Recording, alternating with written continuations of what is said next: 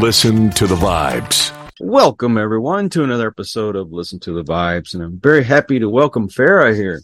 And she is a baker and a yogi, and well, you've got quite a story to tell. So I'm going to let you start off. Tell us a little bit about yourself. Thanks, Kyle. Really happy to be here. I think I live in Dubai for your listeners, and one of the questions that always gets asked in Dubai, because we all come from different parts of the world, is where are you from? That's sort of one of the generic opening questions one would ask. And for me, it's always a it's a little bit of a stop and pause. Do I go into the whole story, or should I just abbreviate it, or will people even know some of the terms I use? So. Um, the long version of it is I'm a Parsi by faith, um, and Parsis are Zoroastrians by religion. Um, I was born in London, and when I was four years old, my mother took me to India to see my grandmother. My mother had grown up in India, and we ended up staying there for 14 years. They just forgot to let me know that we weren't coming back, and I grew up, and my mom sent me to the same school she went to, which was a convent in India, um, the so-called equivalent of any English medium education and private education were the convents that the missionaries had set up. So I was educated by Irish nuns and Scottish nuns in this little town in northern India, which is Muslim predominantly, um, but India is a Hindu country, um, and my home was a Parsi home. So um, I'm an amalgamation of all of that. Um, when I was 18, it came to a decision point as to whether you stay in India or go back to the UK. The whole passport issue comes up. So I chose to go back to the UK. Um, and I stayed there and built my career there. And now I live in Dubai, and Dubai has been my home for the last 22 years. Um, so that's kind of where I come from. Well, I want to talk about the baking part. Now, I don't know if you've ever heard of okay, sh- let's start. let's start with the food.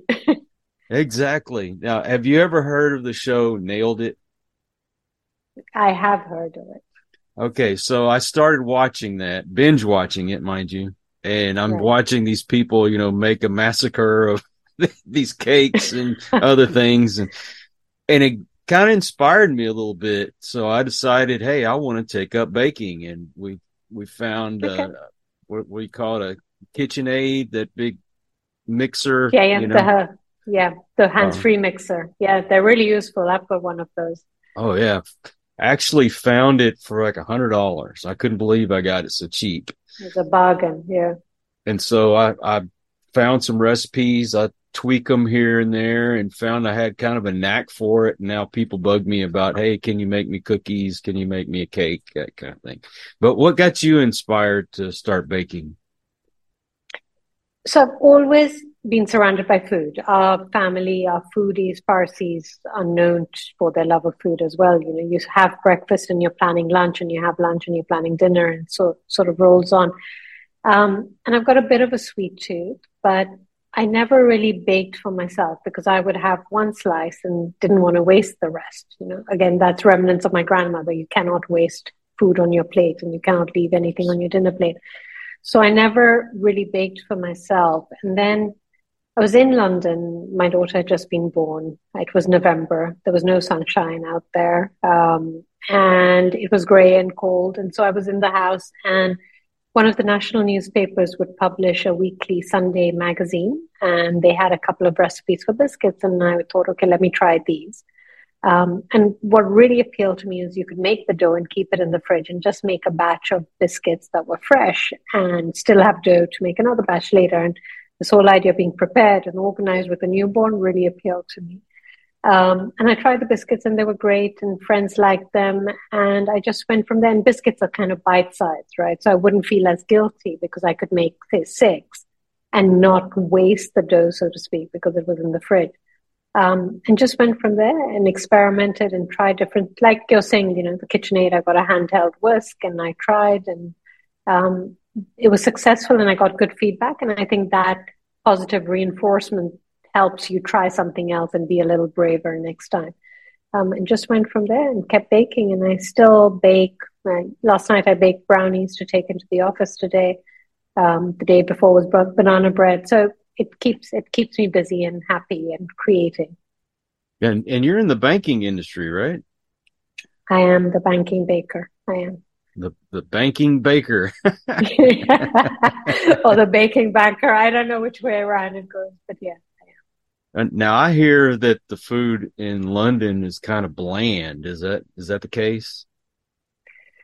I'm not sure. I think London's such a melting pot and has so many different cuisines. And actually, if you look up the London national dish, it's actually chicken tikka masala. So I'm not quite sure that we can say London food is bland anymore um, because there's so many different cultures and nationalities there, and everyone's vying for a place um, in the food in the food spectrum. What what's your favorite things to cook? Um, so because I grew up in northern India, north sort of Indian food is what I love to cook as well. Um, but I make anything from lasagna to shepherd's pie to fish and chips to whatever. Um, depends on who's coming to dinner and what they like. Uh, we make sure the guest is happy. Your kids like to help you? They do. I'd say my son probably more than my daughter. Um, whenever I'm like, I'm in the kitchen, come and help me. She's like, call out to the boy, not me. Not me. uh, so she'd rather do the washing up than the chopping up. But uh, yeah, my son's turning out to be quite the chef um, and enjoying cooking. And from what I read, you're a yogi as well. I do. It's one of the things that helps me stay a little bit sane when everything else is um, not going quite to plan or just to gives me headspace. Exercise gives me headspace, but yoga was something um, that I I'd always done it as a young adult, even in London, but it became a very meaningful practice when I went through particularly tough periods in my life, and it just helped keep me grounded and centered. And it's kind of a mind and a body uh, workout. It's not just the physical aspects, but it's the mental sort of discipline, the stillness to your mind that you can achieve that really resonated with me and was something that I really needed at that particular point. and I've just carried on the practice. I trained to be a teacher as well, and I set up a yoga club for my colleagues at one of the banks I worked at. Um, but now I just practice. Oh, so you're not teaching anymore? I'm not teaching at the moment. No. Uh, do you want to get back into teaching? I think that would be amazing if I can fit that in for sure. I'd love to. Um, but at the moment, I'm having these interesting conversations with yourself and other folks around America. So uh, yeah, that that's that's in in the pipeline somewhere down the line. Uh, maybe get out of banking and just do that full time. Yeah, then I'll be the baking yogi. The, the baking yogi. that has a ring to it. Any plans to do any more traveling or to move any anywhere else? I'm always open to anything that sort of comes. I can live anywhere. I think part of what growing up in India and then living in Dubai and living in London has given me is the ability to straddle geographies, and I'm fairly comfortable in my own skin. So anywhere where I can set up home and have a little and network and find a yoga studio and you know sort myself out, I'd be happy um, let's just see where where the universe leads me to next. Uh, maybe here in Austin. Never know. Never say never. Yeah, I mean... a friend of mine. I was messaging a friend. She's just she was in. I messaged her yesterday. She's in Austin now, dropping off her son to uni. So um, twice in two days that Austin's come into um, being spoken. So who knows?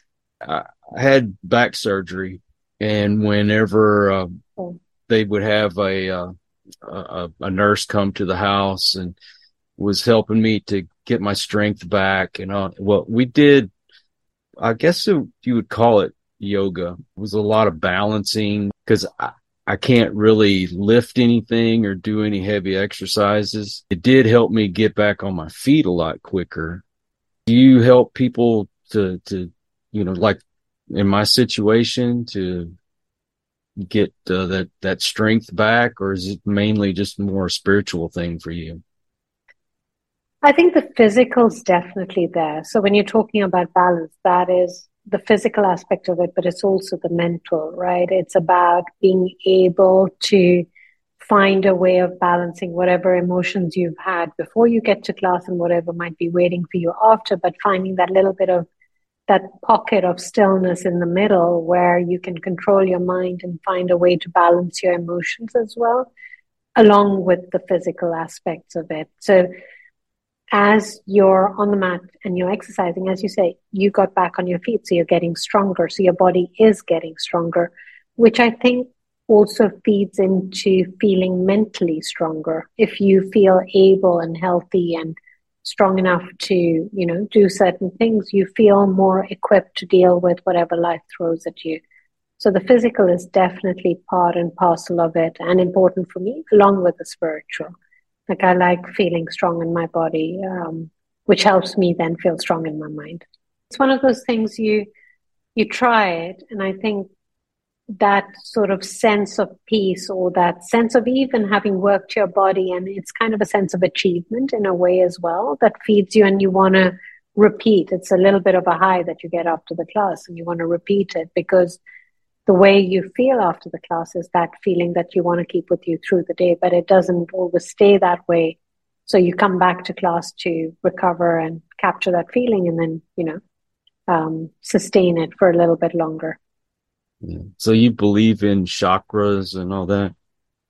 I do. I do. Growing up in India, you can't help but be surrounded by things that are sort of spiritual or just yoga's part of uh, life, philosophy, spirituality. It's all part and parcel of that upbringing and that experience. So energy flows, you know, you're in alignment with the universe or your mind, body, soul connection um, or just being alignment with who you are and making sure your words and your actions and your thoughts are all sort of um, aligned to where you want to head to, you know, and controlling your thoughts back to yoga and the power of the mind and just being able to visualize or dream a dream and then make it happen is all just this, it's all parts of the same whole, I feel. You said you went to a Catholic school. I did. And with Hail Mary every morning. Yeah. well, with the beliefs being so different, do you ever find yourself in a conflict with your beliefs or have you been able to get a good balance there?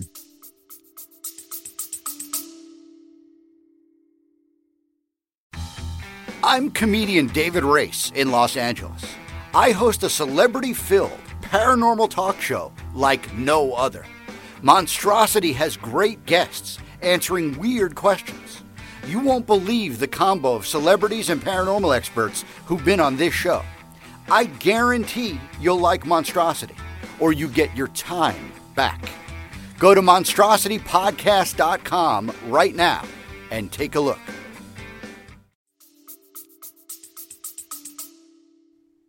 I'd say I've got a good balance. Um, you know, it wasn't ever forced on us. It was mm-hmm. just part of an assembly, and it wasn't a religious doctrinated school. It was just that they were nuns, so we were very aware okay. of Catholicism. Um, as I was sort of joking, but it's true. We did say our Hail Marys at assembly every morning. Um, and because we're Parsi and, you know, we're not um, strictly Orthodox. We're not as strict or Orthodox in the family. You know, we're surrounded by Hindu and Muslim culture, so you can't help but absorb all of these influences and find a way to just. It was very natural as a child to have friends who are Hindu, friends who are Christian or Muslim, and it's less about the differences and more about the similarities. Um, and now I live in Dubai, which is, you know, culturally Muslim, so I'm very aware of that, and especially given my upbringing, it was part and parcel there. I've lived in London, so I'm fairly balanced in my view. I definitely believe um, in something higher than all of us. I believe there is a force. I, um, you know, say prayers. and uh, hopefully, I won't offend anyone. But my mother had um, given me these the Hindu idols, if you like, or figurines of the gods. But I say my Parsi prayers to them, and I'm just hoping nothing gets lost in translation and they all understand each other. So um, I, I do my own thing, and you know, um, stay hopeful and stay um, stay in faith. I'm I'm Baptist, so I will say this since I do a lot of different things in life. One, um, paranormal investigator. Uh, number two, I'm, I get into, you know, meditation, you know, the chakras, that kind of thing. And, um, my, my wife is an empath. So, uh, I've been told that I have certain abilities. I haven't pursued that, but I do have friends who are psychics and mediums and it, it's sometimes a conflict for me because I have more Christian friends are saying, "Oh, well, that's all devil worshiping and that kind of thing," but I don't see it that way because you know I believe there is an afterlife and I believe there's ghosts walking around, that kind of thing, and um, at the same time, when I do my meditations, it, it really helps me. I've gotten off a lot of medications because of doing meditating. You know, I used to be on medicines for anxiety and uh, depression, uh, go on and on. And meditating got me uh, to where I am right now. I don't, I don't have to take those pills to calm myself down or be able to walk into a crowd anymore. Um, why, why do you think that there's such a conflict there? Isn't, doesn't the Bible make room for this kind of stuff? I think we're all a product of our upbringing, right, mm-hmm. and our environment. So if you've only ever experienced one environment and one kind of narrative, right, then you're going to believe that and believe everything else is not correct because that's all you've ever known. That's all you've ever taught. Those are the people you've mixed with. You've not known different. Mm-hmm. And the minute you sort of believe that I am right and this is the only path, it's going to automatically create the conflict because you're not going to be open or receptive to any other point of view or line of thinking. So I think in my case, because I had the experience early on of such different points of view, it allowed me to be open and receptive that there is more than one way to reach the same goal, right? Mm-hmm. Um, meditation and yoga has always been part of what is being practiced and preached in India. And so that was in my psyche very early on. So for me, if I need to calm myself or if I have anxiety or if something's coming up that's a little bit stressful, my first port of call will be yoga or meditation rather than the doctor. You know, it's just the way I think and that's the way I've been brought up. Um, and there's always going to be people, you know, my son teases me, I believe in astrology. He's like, he's a science student. He doesn't believe in astrology. That's fine. And that works for him, but this works for me. And I don't get so hung up on other people disagreeing with my point of view because it's almost like it's faith. It's your faith. It's what's inside of you. So you don't really have to justify it or do the theory and the math on it. It's something you believe that's very intrinsic to you. And if it works for you, I don't believe anyone else should really question it or that you need to justify to anyone else. Prayer is a form of meditation. Meditation is a form of prayer. For me, um, I wouldn't differentiate so much between the two. Whenever you do podcasts, what's your ultimate goal as far as reaching the audience? I think each podcast has been really unique and different, right? And I am getting the opportunity to speak to your listeners who I may never have had the opportunity to get to know, or they may never have heard of uh, me, so to speak. Um, so it's just about it's that six degrees of separation, right? It's that ripple effect. It's trying to touch, reach, spread the word to as many people to be able to um, encourage them to read the book that I've written, um, which is the memoir about my mother.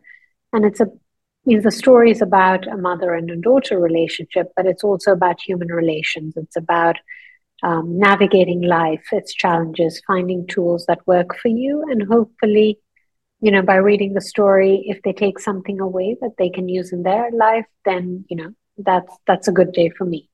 Um, so it's just expanding the reach if I can what actually happened if you don't mind talking about it what what happened sure. to your mother and can you talk about your relationship sure um, so i think mom and i would have had pretty much a typical parent child. Like she was my uh, foundation. Um, and then my teen years, maybe I wasn't as as uh, loving, if you like. I was a mouthy teenager, and then as you become an adult, and I moved away um, when I was eighteen. I went back to London, and then it was a case of learning who I was as an adult, but also appreciating my mother as an individual rather than just my mother responsible for my happiness and my well being.